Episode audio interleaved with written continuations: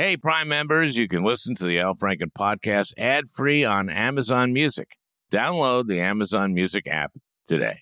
Hey, I'm Ryan Reynolds. At Mint Mobile, we like to do the opposite of what Big Wireless does. They charge you a lot, we charge you a little. So naturally, when they announced they'd be raising their prices due to inflation, we decided to deflate our prices due to not hating you. That's right. We're cutting the price of Mint Unlimited from $30 a month to just $15 a month. Give it a try at mintmobile.com slash switch. $45 upfront for three months plus taxes and fees. Promo rate for new customers for limited time. Unlimited more than 40 gigabytes per month. Slows. Full terms at mintmobile.com. Hey, everybody, we got a great one today. You know, for a change, Austan Goolsbee joins me. This is his third time on the podcast. Austan was uh, the chair of the Council of Economic Advisors under President Obama. Now he's the chairman of the Council of Economic Advisors for the Al Franken podcast. He's also the Robert Gwinn Professor of Economics at the University of Chicago School of Business. I think it's the Booth School of Business. We're in a uh, good news, bad news economy. The economy is growing at its fastest pace since 1984. Economists tell us that was 38 years ago. But inflation last year was 7.5%, the highest since 1982, which scientists tell us was 40 uh, years ago. Well, uh, we couldn't have anyone better than Austan Goolsbee to explain it all. He is what we call in uh, the podcast business a good talker.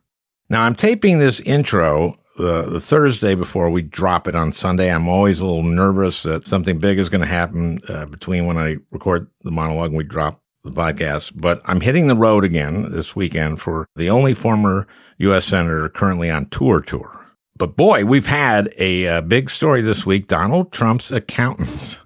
Uh, for the last 10 years, Mazars USA, that's the name of the accounting firm, has cut ties with Trump and said that his financial statements uh, for all that time, for 10 years, are not reliable.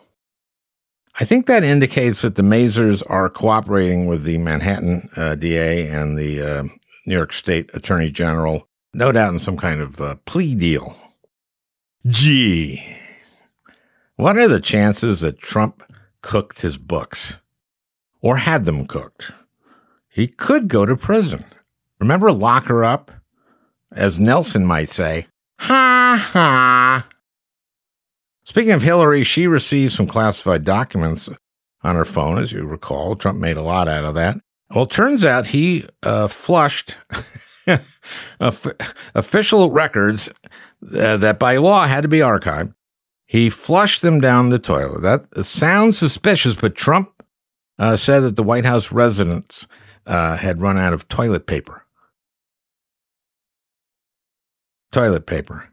I'm sorry, everybody. Will Donald Trump be our, our next president and then president for life, or will he be in the slammer? But is it a good look for our country to have the sitting president's predecessor sent to the Hoosgow? I, I think that's a question that only Joe Biden will have to answer.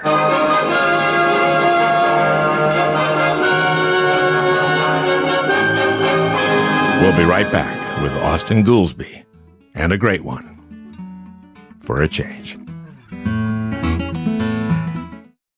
When you're ready to pop the question, the last thing you want to do is second guess the ring. At Bluenile.com, you can design a one of a kind ring with the ease and convenience of shopping online. Choose your diamond and setting. When you find the one, you'll get it delivered right to your door. Go to Bluenile.com and use promo code AUDIO to get $50 off your purchase of $500 or more. That's code AUDIO at Bluenile.com for $50 off your purchase. Bluenile.com code AUDIO. Do you ever feel like you're settling? For your foundation, that is. Maybelline's new Instant Age Rewind Eraser Foundation doesn't settle into fine lines and wrinkles. With SPF 20 and moisturizing pro vitamin B5, this foundation not only provides medium coverage and a natural finish, but also protects and nourishes your skin. And the best part? The blurring sponge tip applicator makes application a breeze. Say goodbye to cakey, uneven foundation and hello to a flawless, radiant complexion. Try our new foundation today and see the difference for yourself. at amazon.com slash instant eraser foundation. Hey, Austan. Al, how are you? Thanks for having me back. Well, you bet. It's your third time. And uh, so now I've decided to pronounce your name properly. How's that? Austan Goolsbee. Nice. You know the whole story. Didn't I tell you the story? Goolsbee is Goolsbee with two E's. And it's because they've been in the U.S. for a long, long time, but they weren't literate. So every time they got their name taken by the census, their name would change to however the census taker wrote it down. So that's why it is completely phonetic because they just said, What is your name? Goolsbee. they were like, Fine, Goolsbee. That's what it is. G O O L S B E E. Everything should be phonetic. I, I totally agree. Every totally name should agree. be phonetic. Al Franken yep. is phonetic. Robert P. Gwinn, that's pretty phonetic. You're the Robert P. Gwinn Professor of Economics at the University of Chicago's Booth School of, Business. I take special joy in that because Robert P. Gwinn was the guy that was the head of the Encyclopedia Britannica. Oh wow! And you know, back in junior high, that was my that was my, my old uh, projects. You Your know, go-to. they go to the Encyclopedia Britannica. So I love that. That's the uh, that's the guy who endowed it. Austan was uh, former chair of the President's Council of Economic Advisors under uh, President Obama. And what's that job like? What's that job? Is a lot of pressure, or there can be. Like, eh? uh, really, the job you run the president's own think tank. So it really depends what the president wants. So if the president is like President Obama, who cares a lot about the CEA and wants them involved in, in a bunch of decisions, it's the greatest job in the world. And if you're CEA chair for president who doesn't like economists, it's really, really lonely. But I imagine under Trump it was great. that's, that's a great job. that's what. Guys, I've cried. I've watched it. I, I, can't do Trump. I wish I could, but uh, I, I, read everything you sent me. I want more. Uh, I've read all the briefing materials, and where are the appendices? it mentioned an appendices, and, I, I, don't. I have extensive notes. Yeah.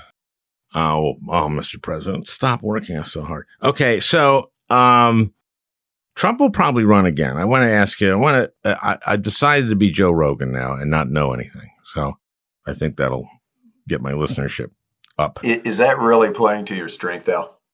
No, thank you. No, thanks for right. the I, the, ironic because I know stuff. Oh, I'm so knowledgeable. For example,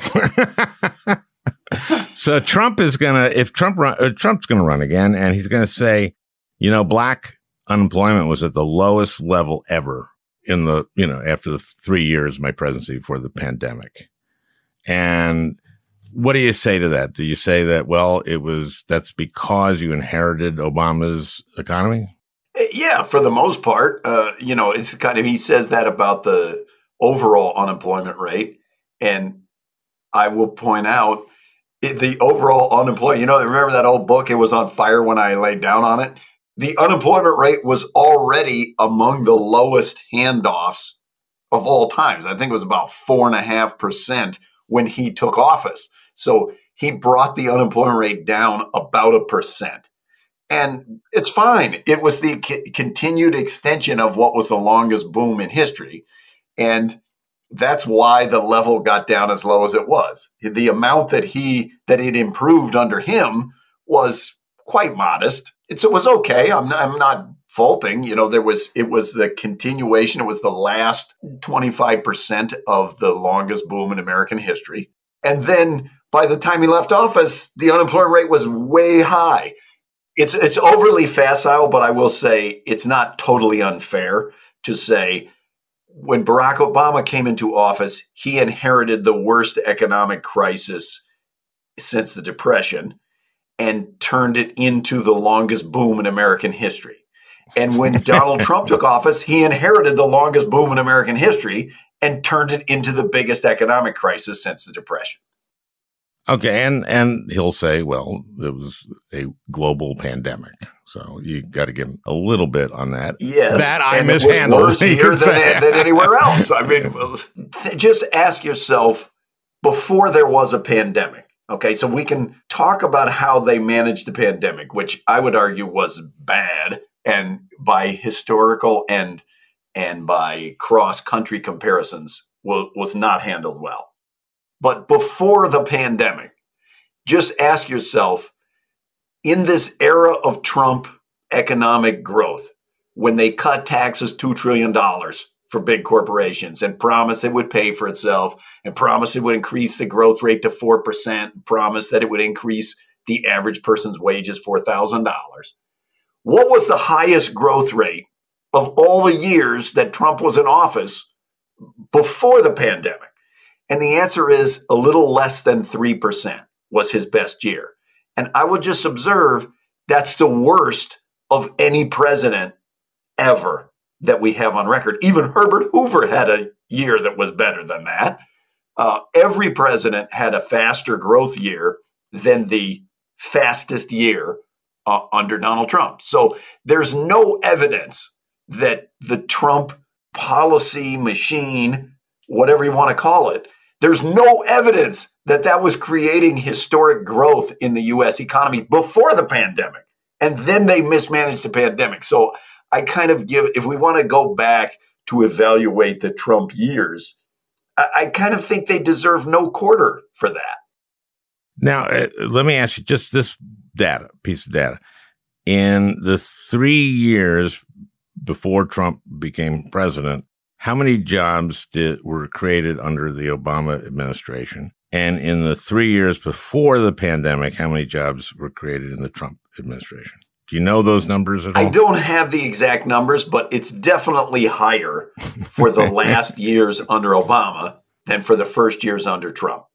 And part of that is, in fairness, whenever that is pointed out, the Trump people will say, well, that's because, and here they admit, that's because we come in at a point where we're almost already to the peak. So there aren't, we can't create as many jobs because there just aren't enough people. Uh, but of course, once they say that, then you go like, okay, so the lowest unemployment no, rate exactly, among blacks. Exactly. So Fuck stop you. saying you have the lowest unemployment. That just means you inherited the lowest unemployment. How handy is fuck you in uh, uh, arguments between ec- economists?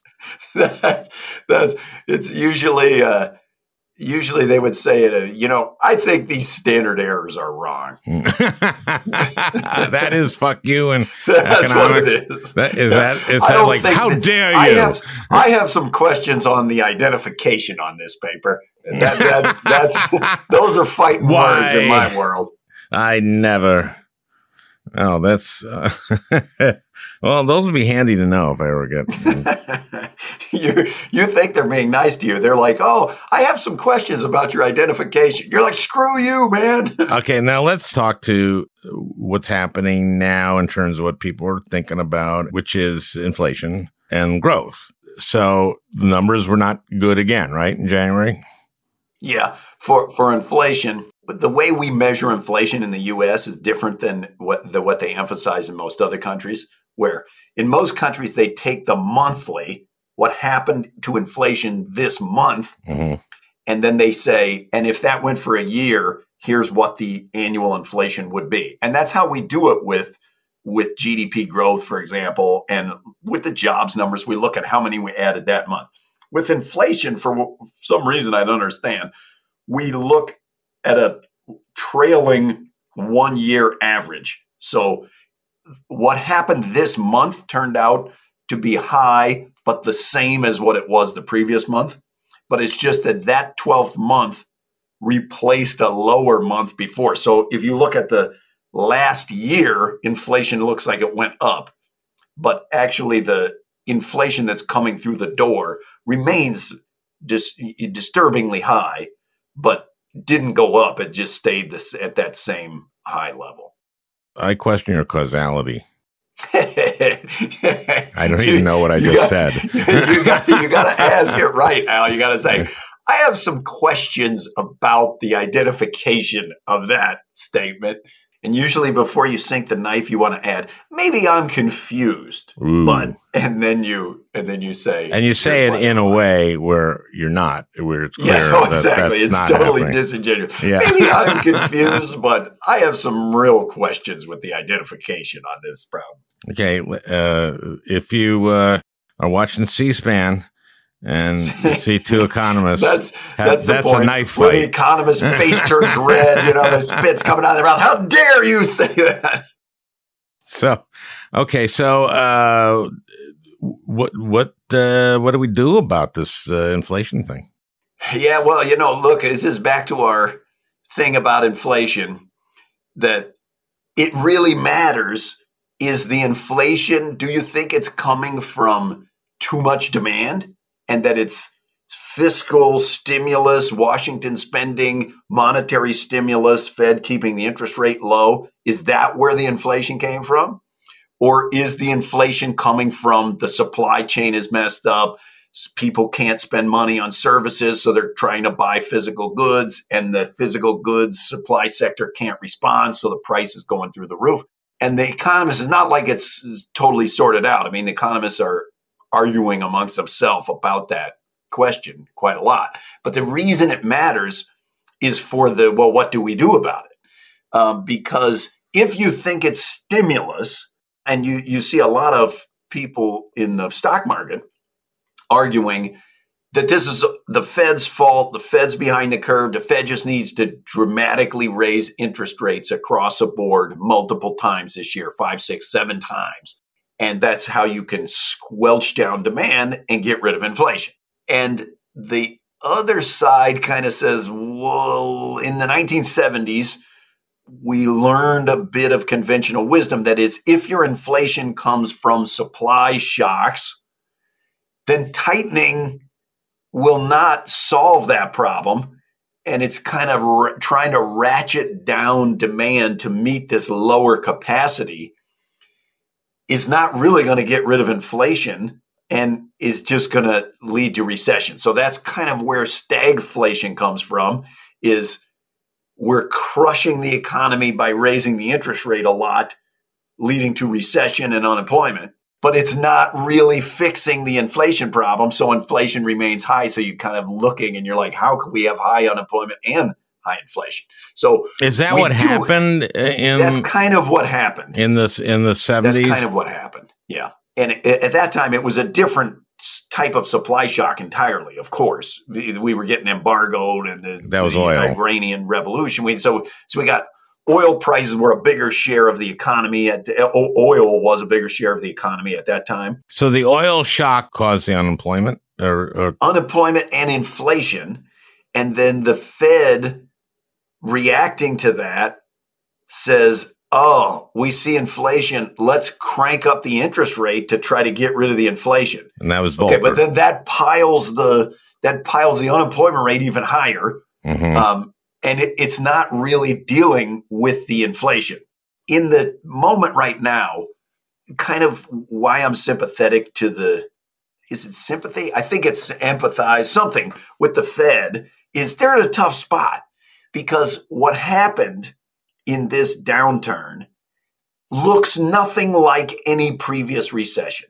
Okay, so previous recessions go durable goods, a bunch of cyclical stuff like durable goods, washing machines, cars, things that consumers save up money to purchase once every blank years. That kind of demand goes way down in a recession.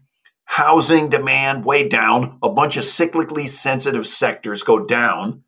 And then the recovery is basically like trying to convince the money to get off the sidelines on that stuff.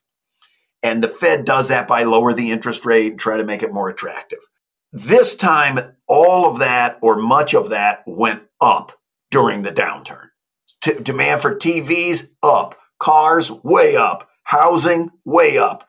So You- You're saying the demand for cars went up during the pandemic, or yeah, well, the, the, the pandemic lasts for one month. Okay, so the downturn is not driven by a collapse of demand for cars, a collapse of demand for housing, collapse of demand for the things that are normally the forefront of the business cycle.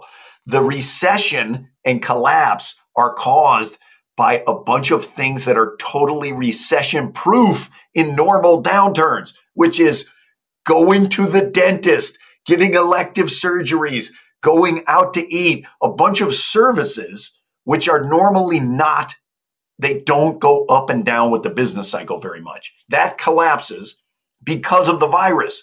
We spend most of our money on services when, and we can't go spend money on those services because they're shut down or because we're nervous about them, whatever. And so we turn to spending our money on exactly the durable goods that are normally the thing that goes down. So now you're the Fed trying to get rid of inflation. Number one, none of your old data is at all helpful on this because what the Fed's analysis has always been coming out of a business cycle is like, how, well, how fast can the business cycle come back? Well, how fast does car demand respond to the interest rate? How, how fast does housing demand respond to the interest rate? No one has ever asked the question, how much does your visiting the dentist depend on what the interest rate is? And how much pent up demand is there when nobody's been able to go to a restaurant for five months when the restaurants start to reopen? We don't know the answer to those questions. And those are critical answers for what the Fed should do. So I think the Fed, look, they put in place a series of emergency measures at the start of this downturn, like dropping the interest rate to zero, massive purchases of all these assets, what they call the expansion of the balance sheet. Mm-hmm. It is totally normal, I think, and a good idea to move back to a more normal situation as the economy moves back to a more normal situation. But I just want people to acknowledge that there is a risk of going too far. And the risk is this what in the business we call the tightening into the supply shock. That if you tighten into the supply shock, you could make the economy worse without actually reducing inflation that much. Say that again. Tightening into the supply tightening into shock. the supply shock. They call Explain it, that. Explain that. Fed raises interest rates. So Fed sees inflation and says, "Ooh, mandate is get rid of inflation. This is ours to decide." It's kind of a central banker centric view of the world. Central bankers decide what the inflation rate should be. We see inflation, therefore, it is our mistake. We're going to raise interest rates. But behind the scenes, if that inflation is coming from a supply shock, then tightening the rates will not necessarily get rid of the inflation. So you'll try to collapse demand for housing, for cars, for consumer durables, which you say, ooh, this is what's overheating the economy. But the thing that's overheating the economy is not necessarily that.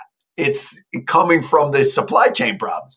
And so that's why I still hold out hope that as we get past the virus, if we can get past the virus, becomes endemic or whatever, if it starts dropping and people are not afraid, I think that there will be a lot of people who can go back to work and we can go back to spending our money on services the way we used to before there was a pandemic. And as that happens, I think a bunch of the inflationary pressure is going to ease. So you're saying that people were buying cars and durable goods, but also the supply chain is about the parts, right? And yes, it was about yes. people not being able to show up for work, right? In my diagnosis, the people not being able to go to work for services kind of crushed a whole bunch of those sides of the market. But what about cars? I mean, uh, uh, the supply chain that I understand are chips. Yeah. And I understand, and the chips, you use chips to make cars. Right. So if you can't get chips, you can't make cars. Okay. So what I think's happening is if you look at the ports, for example, shipping those parts in, they've actually never had as much business as they have right now. So there are some people who look and say, this can't really be a supply shock because output is up. This is too much demand. Look at how much demand there is. But the thing about that is there's too much demand for physical goods and there's not enough demand for services. And that's what I think is a major component that's leading to the inflation. And this is a little technical, but I would point everyone when when we keep inflation, we keep two two measures of inflation. One is of consumer inflation, like the CPI, which which everyone quotes, and that's the thing that consumer price index, the yeah, highest. yeah. But then we also keep the producer price index, which is a measure of inflation of things that businesses sell to other businesses. So not consumer goods, but like if I sell you steel, if I sell you windows, if I sell you whatever that you use in your business, that's a producer price. And the US is not alone to measure producer prices. Everybody measures producer prices.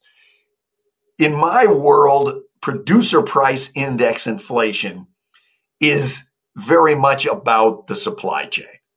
And the thing is, producer price index inflation in the US is like 10% over the last year. And in Germany is like 15%. And in China is 20%. And all of these places are seeing un, unprecedented producer price index inflation. And that tells me that there's a heavy global supply chain component to what's going on. And I think it's coming from this excess demand for physical goods. The supply chain just cannot deal with that. And I mean, in a microcosm, think about Peloton. It's kind of like right. there's a huge increase in demand for Peloton bicycles during the pandemic. Nobody can go to the gym. So the price goes up. You might think Peloton would just go build more factories so they can satisfy this demand. But Peloton doesn't want to build more factories because they knew perfectly well that as the pandemic goes down, the demand for all these Peloton bicycles is going to go away and go back to something like normal when people can go back to the gym. So they don't build out the factory. You see a big rise in inflation for consumer exercise equipment. And now, if we can shift back to going to the gym, some of those people, you're going to see the inflation rate slow down on physical goods. That's kind of what I what I think has happened in the wider economy. Now, uh, this uh, trucker boycott or uh, in in Canada that also is wreaking havoc. Yeah, is it look? It's going to be a mess. It's like everything that happens just adds to the mess. So you know we have a physical goods problem with the satisfying the demand.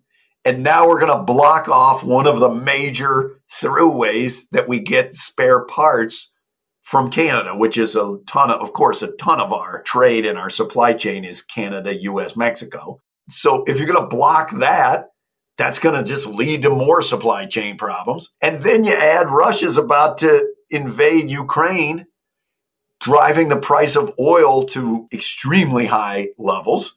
And that's going to raise the price of gasoline and fuel costs in the economy as a whole. That's very likely to make people feel even grumpier. You don't have to fault the administration if they feel like, man, we just cannot get a break here. And that's partly, like I say, because the economic timetable on this inflation is just totally not on the political timetable. And I feel bad for saying that. I feel bad for the folks in the White House because it means their life is going to be very unpleasant and tough for months. Because even if you believe that the inflation is going to go away or lessen as the supply chain gets fixed and as we shift back to more normal posture, that's still not going to happen for months. So they're going to be months of this every month, you know, ah, look at how high the inflation is. Look at this, look at that. And people are going to be grumpy. Now, you, don't want to make too much of inflation in that inflation is the downside, but we had record setting job growth. We had the second highest economic growth rate in the last 55 years in 2021. Why are people so angry, upset, negative in their views about the economy when, yes, there are downsides like inflation, but the consumer confidence measures are at the levels that they were at the depths of the Great Recession not when the GDP growth rate is blowing off the charts and you're creating a record number of jobs and, and wages are rising like this. So that is also a puzzle of why people feel that way. I think the pandemic has something to do with it. uh, in terms of people's mood and mental yes. health. And yes.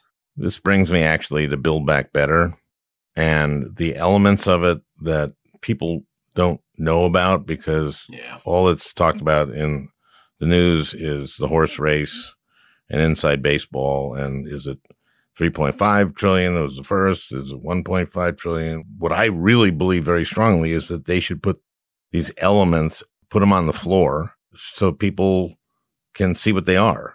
Yeah, just let people see. You said that early, early on, and they they should have listened to that. Maybe it's just Monday morning quarterbacking, but well, not then. But yeah, it wasn't then when I did it uh, early. for sure, now they should have listened to that strategy because it turned from Build Back Better to Build Back Never or Build Back Later. The thing is, as you highlighted way back then, and it's still true today, many of these subjects, like if you ask the American people, do you think there is a child care problem slash crisis in this country?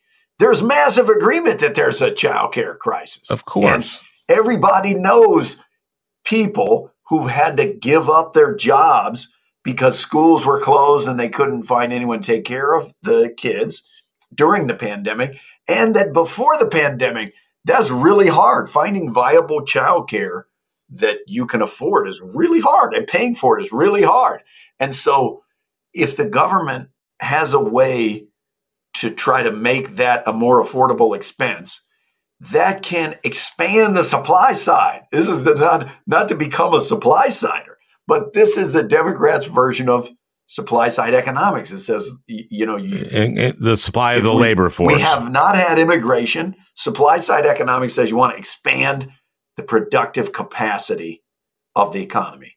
One of the great ways to do that is to expand female labor force participation, make it easier for women to go back to work. And historically and across countries, if you look at places where they have affordable childcare, where the government helps them to get that, labor force participation of women is well higher than it is in the United States, which, if you're of a certain age, that still kind of blows your mind because the US was always the leader in well, women were going back to work and they were having careers. And if you compared US women's labor force participation, it was the highest in the whole world. And now every advanced country has higher labor force participation of women than the US has. This is a data point that I eh, my audience has heard maybe before because I've said it a number of times, but the average European country subsidizes childcare to the tune of $14,000 a year per child. 14,000. Yes. In the wow. United States, it averages over because they don't do it 500 bucks. 500. Exactly. So the thing is, there's one thing, and it's perfectly valid to say, well, it would be nice to have this kind of subsidy. It would relieve, you know, constraints in our budget. It's a second thing to say, and that has benefits to the wider economy. That if you can increase labor force participation, that expands the productive capacity of the economy. And oh, by the way, that's exactly the problem that we're dealing with right now is labor force participation and these millions of people who disappeared from the workforce during the pandemic and trying to figure out is it because they got COVID? Is it because they don't have childcare? There was a group of people saying it was because of unemployment insurance. Then they got rid of the unemployment insurance and the people didn't come back. But that that that I just picked one component out of Build Back Better. In your formulation, take it to the floor, explain what it is, and fine, let's have a vote on it. If you think America doesn't want that, then they vote it down. But I do think that the for sure the component parts at least in the polling, was much more popular than the Build Back Better bill ever was because because they didn't know what it was. they, didn't just- know what it no was, idea. and and the whole argument was just about stimulus and like the ah, is it three trillion? Is it two trillion? Five trillion of stimulus? But it re- it really wasn't about stimulus. That's not what it was about. It was about health care, education, child care, and the what I call the human capital agenda, but the the how to upgrade people's wages and uh, upgrade you know the workforce and the standard of living. Another piece of this universal pre-K, that in and of itself would be an enormous achievement because forgetting also what that does is let those parents, uh, whether it's the mom or dad doing the childcare, let those parents go to work uh, when th- their three and four year old is in school. But also the return on investment of early childhood education has been shown to be huge. huge like 10 to 1 like if you bought bitcoin in its earliest days or something your rate of return would not be as high as what the rate of return is That's funny. on early education and the thing that's that's saddest about that is this is the weak spot of our democratic policy process which is anything where there's a huge payoff but the payoff is in the future and the cost is in the present it just seems like we can't do that. Uh, we, we've just had such a hard time passing stuff like that. It's a win win. I mean, because parents of three and four year olds would then have childcare in the form of school. Yeah, and, and and on top of the direct benefits of you know the people make more and pay taxes for 50 years of their career for the rest of their lives more. I'm, t- I'm telling you like 10x pay for the cost of the program in net present value terms. In addition to that it helps the parents to be able to go to work. I mean it's just so frustrating. I, I know this pretty well uh, in terms of what the benefits are, in terms of the return on investment. So, uh, a, a kid has early childhood education is much less likely to be left back a grade Mhm. in school. The girls are much less likely to get pregnant in adolescence.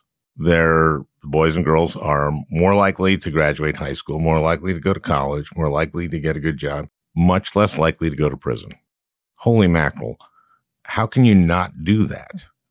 And other countries do that. I mean, they do that. everybody uh, look it like it literally th- th- there's a nobel prize winner here at the university of chicago jim heckman who has done extensive work about early education the importance of early education how much it pays off and, and i'm telling you just on naked cost benefit grounds not even counting the other benefits just the cost to the government is lower. It, it- as you know, it costs more to keep someone in jail than to send them to Harvard for the year.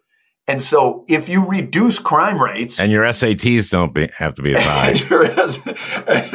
the, the people are test optional now. So, if you reduce crime rates, reduce high school dropout rates, reduce all of the negatives, and enhance the probability of those positives, it has huge benefits to the parents and to the people themselves and to the government. It just, it really doesn't make sense not to do this. And we should be we should be hearing this on the floor of the Senate. is what I'm let's saying. Debate the let's debate the merits of these policies. That was your that was your insight months and months ago. The- Yep. explain what the policies are and let's debate the merits. And I think, you know, at least in the polling, the American people are absolutely heavily and in big majorities in favor of making these kind of investments. I consider that just a garden variety investment in people that you're paying money now to have a big payoff on average down the road. We're going to take a uh, quick break. We'll be back with Austan Goolsbee. If you're shopping while working, eating, or even listening to this podcast, then you know and love the thrill of the hunt. But are you getting the thrill of the best deals? Rakuten shoppers do. They get the brands they love with the most savings and cash back, and you can get it too. Start getting cash back at your favorite stores like Urban Outfitters, Fenty Beauty, and Expedia, and even stack sales on top of cash back. It's easy to use, and you get your cash back through PayPal or check. The idea is simple stores pay Rakuten for sending them shoppers, and Rakuten shares the money with you as cashback. Download the free Rakuten app and never miss a deal, or go to Rakuten.com to start getting the most bang for your buck. That's R A K U T E N. Getting the smile and confidence you've been dreaming about, all from the comfort of your home, isn't a total mystery with Byte Clear Aligners. Just don't be surprised if all your friends start asking, What's your secret? Begin by ordering your at home impression kit today for only $14.95. Byte Clear Aligners are doctor directed and delivered to your door. Treatment costs thousands less than braces, plus, they offer flexible financing, accept eligible insurance, and you can pay with your HSA FSA. Get 80% off your impression kit when you use code WONDERY at Byte.com. That's B-Y-T-E dot com. Start your confidence journey today with Byte. Let me ask you about the pay for side of this. And I just am disturbed by Senator Sinema, who seems to be loath to raise taxes on high income people when my read of the American people is a huge percentage of the American people want to see that. I think the only people who don't are like corporate people who, uh, and the corporations love the corporate tax cut that they got under uh, Trump. And also, remember they were going to uh, use that to create jobs, but they yes. actually just bought their own yeah, stock back. Of course, of course. but then, but that, that was completely. Not only was it predictable, we predicted it. yes, that's. they said it was going to pay for itself. They said it was going to raise the average wage four thousand dollars. They said that it was going to create jobs. And what happened once again was that most of the money got paid out in dividends, share repurchases, higher executive compensation. They brought back a bunch of money that was overseas and did not hire anyone with it. It was overwhelmingly paid out to the shareholders, which that wasn't what they sold it as. If they had said, yes, we need a $2 trillion tax cut for high income people and big corporations, so that shareholders can receive bigger than normal dividends this year, no one would have voted for it. The reason that they that that had support by people on the margin was this view that it was going to stimulate growth and benefit everyone. That tax cut that that Donald Trump enacted remains to this day the most unpopular tax cut in the history of American polling. Normally, tax cuts are very popular. That one remains underwater, the most unpopular ever. And the reason is because people see what it did, which is everything the critics predicted. It was a windfall handout to people who already were having record incomes. They had had record income growth and had the corporate profit share was the highest ever. Uh, and then they cut their taxes $2 trillion. So I guess I would say to Senator Sinema, please go look at the research. Okay, there's a great deal of economic research on the question how much does it affect the wider economy if you raise high income people's tax rates? And there's just evidence on the ground from our experience of the last several years, which is Donald Trump cut the taxes significantly for exactly these groups. And if that's a huge thing, then the growth rate should have skyrocketed. And we're back to square one. It didn't. The fastest growth rate under the Trump economy was slower than in any president in American history that we have data on. So there, this argument that if we put the tax rates back to something not even as high as they were before. But if we just move them back closer to what they were before Donald Trump was there, that that would have a huge negative effect. that's just not backed up in the data, and it's not backed up by our by our experience. So that and and by public opinion, and by public opinion, and by public opinion, S- separate from the facts. Everyone knows that. If you ask, should we raise, should we make these investments and pay for it by taxes on the top 1%? That's opposed by like 1% of people. and, and, and it's understandable why it's very popular. I mean, I exaggerate that it's, there's just 1%, but if what they were saying was we should just raise taxes and throw the money away, I could see why a bunch of people would say, well, I don't want to do that.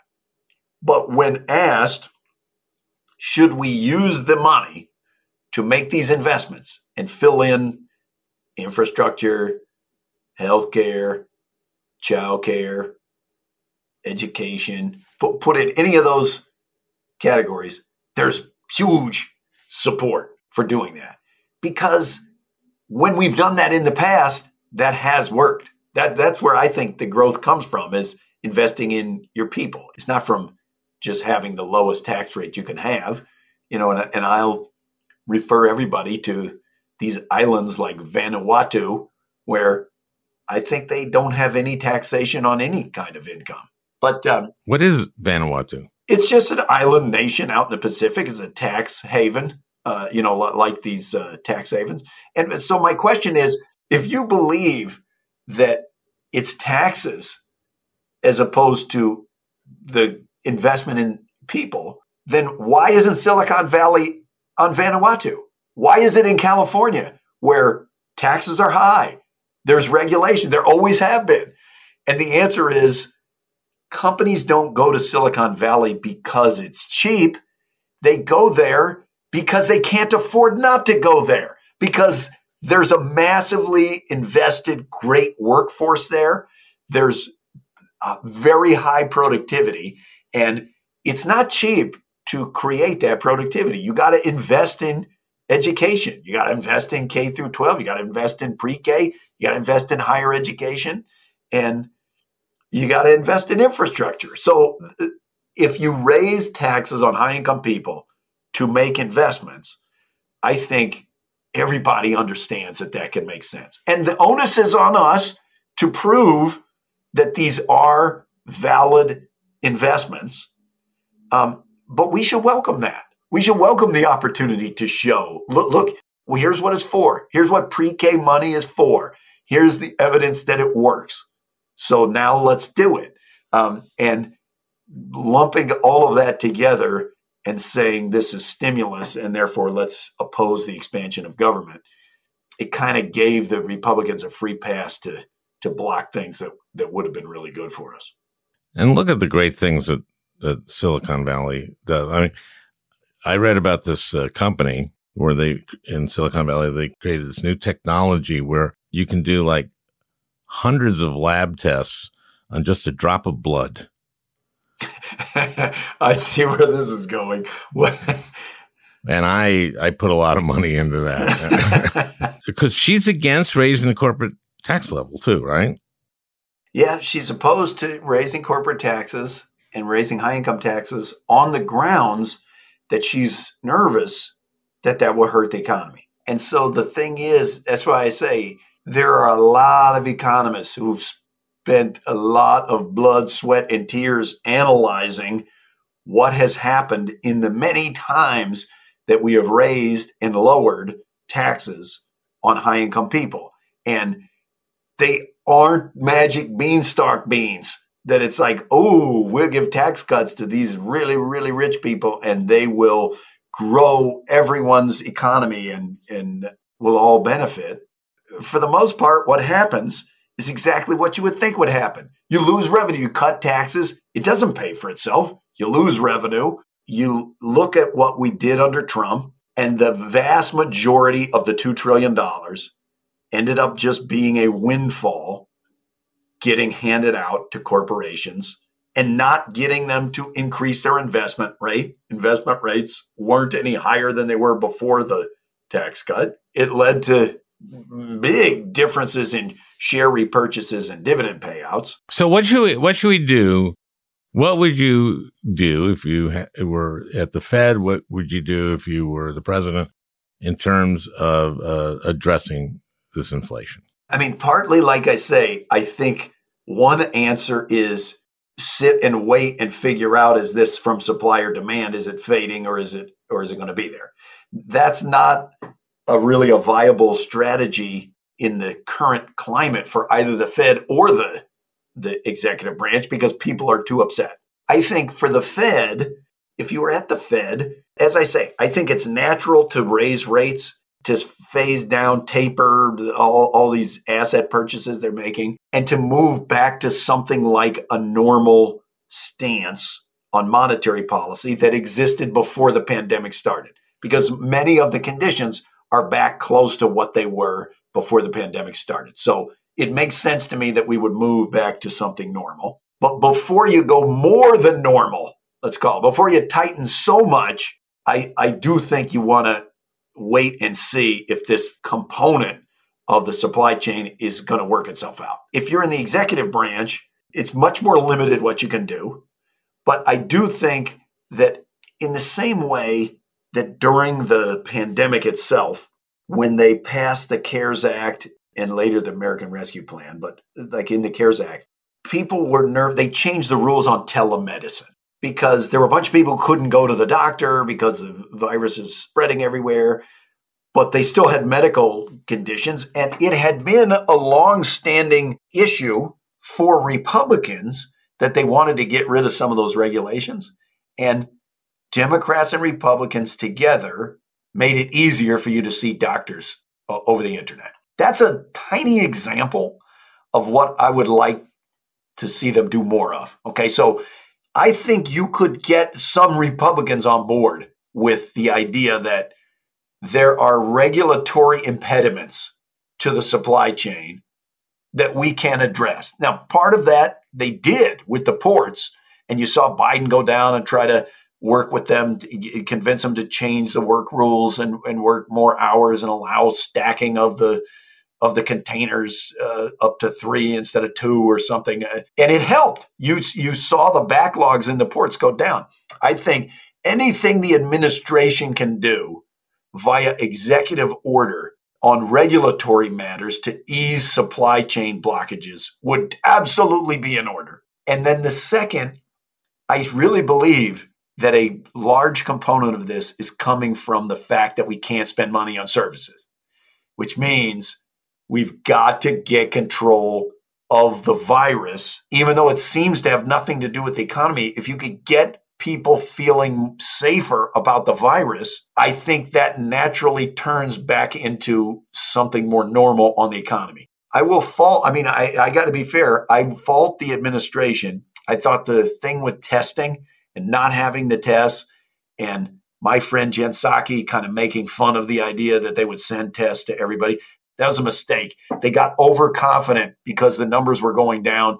They shouldn't have. They should have been investing in testing, home testing capacity right out of the gate and done as much as possible. I think they've tried to catch up on that. The ramping up production of the various treatments. I don't know if they're the monoclonal blah blah blah or the or, or these new pills, but those are constrained. They're they're they're rationed and constrained.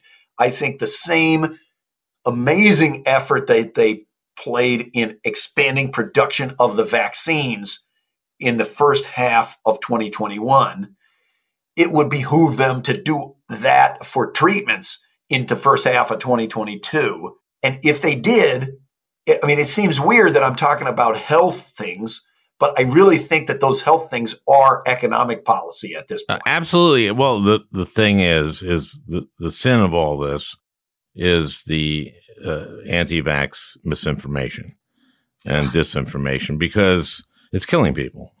Yes, you're 97 times less likely to die if you've been hospitalized if you've been boosted, been vaccinated and boosted than someone who hasn't been vaccinated you got to have a very strange conspiracy view of the world where all of the most powerful, richest, most influential people, the people who are at the center of the conspiracies, they all rushed out to get the vaccine. Those are the first people in line to get the vaccine.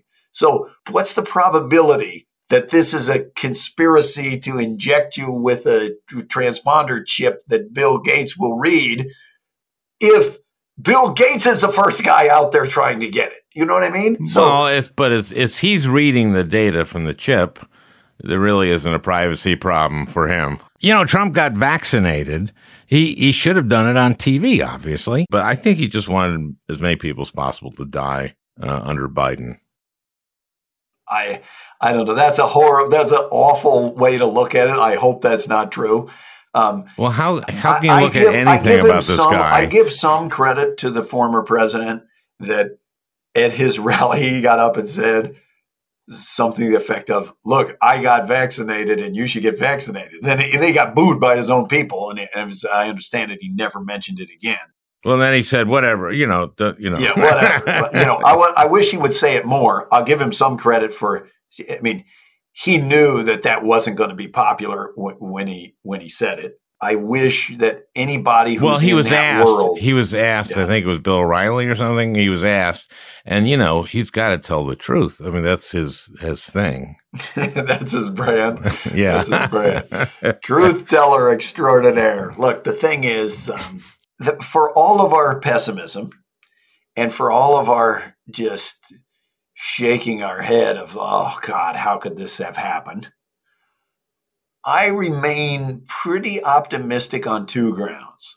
Okay, One, I want to hear this. I do think if we could move to the endemic phase of the pandemic, where this is getting sick, but it's not debilitating, and we don't have to close down, and people are not afraid to go back to doing what they were doing. This is not like a normal comeback from a recovery where you're trying to convince people to go out and spend the money the way they did before the pandemic. People are primed. They're ready. They want to go to Disneyland. They want to go to the restaurants. All we got to do is have some improvement in the virus. And I and I kind of think that it will end up being fine. We yes, we're still going to have to deal with with annoyances like gasoline costs are really high and we have inflation, but fundamentally if we can go for a year with high growth, high wages, and high job creation, I think people are going to feel better. And then the second is I actually think Trump is not going to get the traction that he had before. That fundamentally, even if he does run again, I kind of think that they're not going to buy into it. There are going to be some Republicans who say, wait a minute, this guy lost. And you know how they're the estimation they hold Joe Biden in. So they're going to say, this is the guy who lost to Joe Biden. How are we going to nominate him again?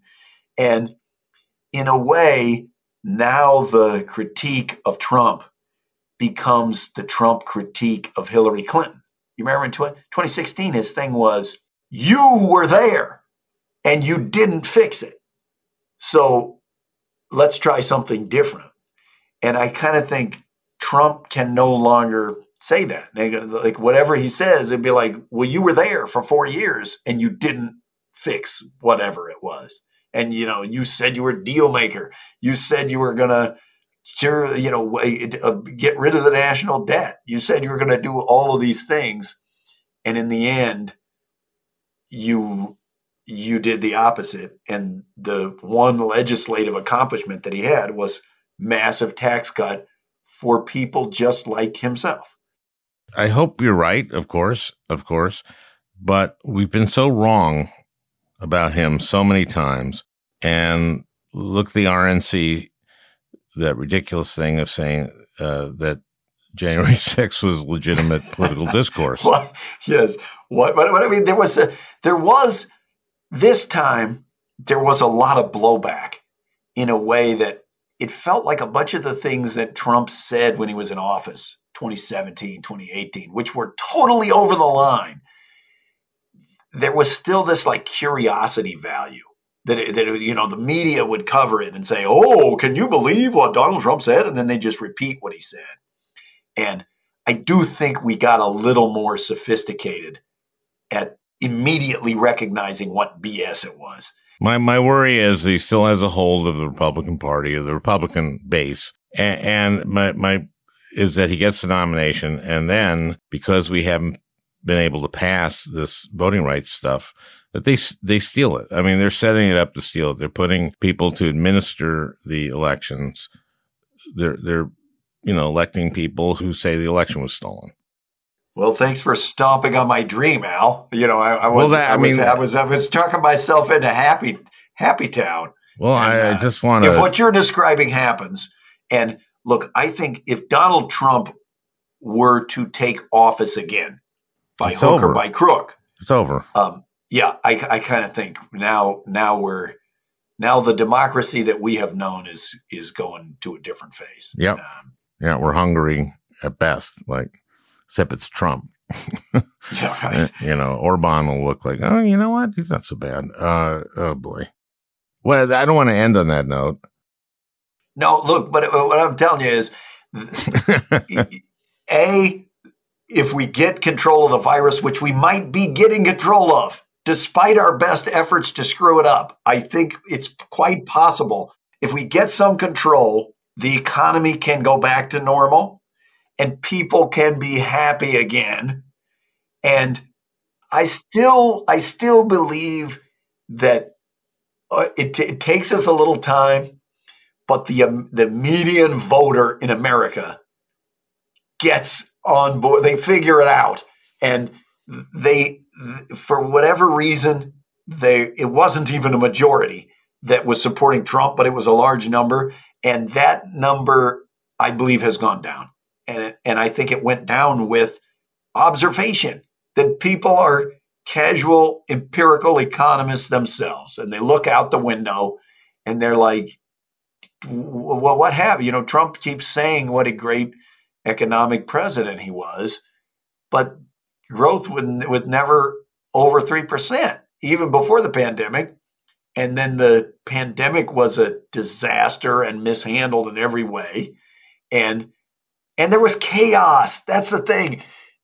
If you put him back in the White House, there's going to be the same pig pen like chaos that just surrounds everything. You know, there is. Everywhere he goes, he brings this cloud of dirt that just sticks to everything. I just, I'm such a pessimist about, I mean, it, you know, you're saying like it was the, the growth was less and you know, wasn't as high as even 3% in his best year. And do you think anybody, any of these Trump people can even hear that? They can't hear that. No, no, they can't hear that. You're right. But remember, even Herbert Hoover kept his base. I mean, he got 40% of the vote. He, he, he got the 40% of his I base. wonder what, I, you know what? That's an interesting thing. I, I wonder if anyone has any footage of a Hoover rally in 32. you know what I mean? They must have, you must have had rallies. I would give anything. Oh, yeah, we have some uh, footage from Hoover, Hoover, Hoover. You're like, yes, that's this is our guy. You know. Yeah, I, and, you uh, know, ele- election eve, big rally uh, in 32. Uh, just, uh, you know, 20,000 people showed up. And do you think? I mean, I wonder from the January 6th commission or from just these other lawsuits. I mean, it certainly seems like some people from the previous administration at very high levels could be in serious legal jeopardy. Well, yeah, there's that, and and and just oh man, hoping for that, and there it's taking a little longer. I, I had uh, Jamie Raskin on, and I went, when are we going to have the hearings? I went, Right. I went the hearings, and he went, well, we thought it might be in March, but now it looks like May or something. I, ah, oh, get him on. I want to see this. I, you know, uh, we're all hoping that there's lots of smoking guns. And I kind of think there are. I mean, we've already Yeah, I seen. kinda think Also, the flushing the. Uh, flushing the documents. Can I tell you, when I was in the government, okay, so the Republicans took over at the midterm. I was in the first term of Obama. The Republicans take over at the midterm. Before the midterm, the White House counsel's office, the ethics office, come and tell everybody, hey, you know, we gave you the we gave you the rules of record keeping and, and all of that. But just to reiterate, soon as the Republicans come in, they are going to investigate that you have been following the rules. So if go back and if there's any personal emails where there was any work that you did from the government, you make sure that these are in the National Archives. You forward that to your uh, to to your official government email. I used to get hate mail, physical letters sent to me. You jerk! I saw you on TV. I hate your guts. I hope you die. You know this, and w- not only can we not throw it away, we have to file it, archive it for the National Archives. Ah, correspondence from from upset uh, citizen. the thought that Donald Trump is taking top secret materials, ripping them up and flushing them down the toilet, taking them with him to Florida, and actively engaging in deception, taking the Secret Service's phone or other people's phones to try to make conversations that don't get recorded into the National Archives is an outrageous act. Unbelievable. The, the, people have been fined, even gone to jail for engaging in this kind of behavior. And they passed the Presidential Records Act exactly because they feared Richard Nixon was going to destroy the tapes and try to cover up the crimes that he knew he had committed. And it, the Presidential Records Act is precisely to prevent the behavior that just happened. That's a good so point. If you can get away with doing that, the Presidential Records Act was just repealed with, with zero votes because that's what it's supposed to stop. Well, this has been fun. Thank you. We always have a good time, Al. Thanks for having me back. Well, I, I hope you enjoyed uh, listening. That beautiful music is by Leo Kottke, the great Leo Kottke. I want to thank Peter Ogburn for producing this podcast. We'll talk again next week.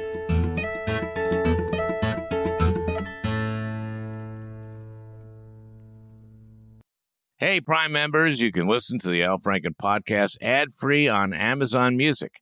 Download the Amazon Music app today. Or you can listen ad free with Wondery Plus in Apple Podcasts. Before you go, tell us about yourself by completing a short survey at wondery.com/slash survey.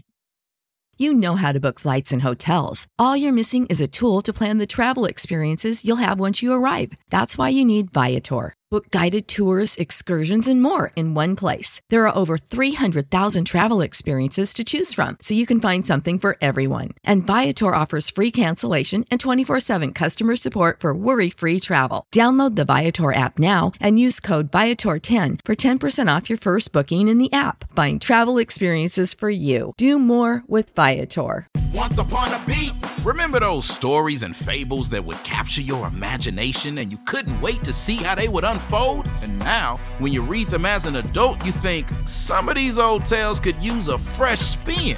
We have a perfect podcast to bring you the stories you remember, remix, and reimagine for the kids in your life today.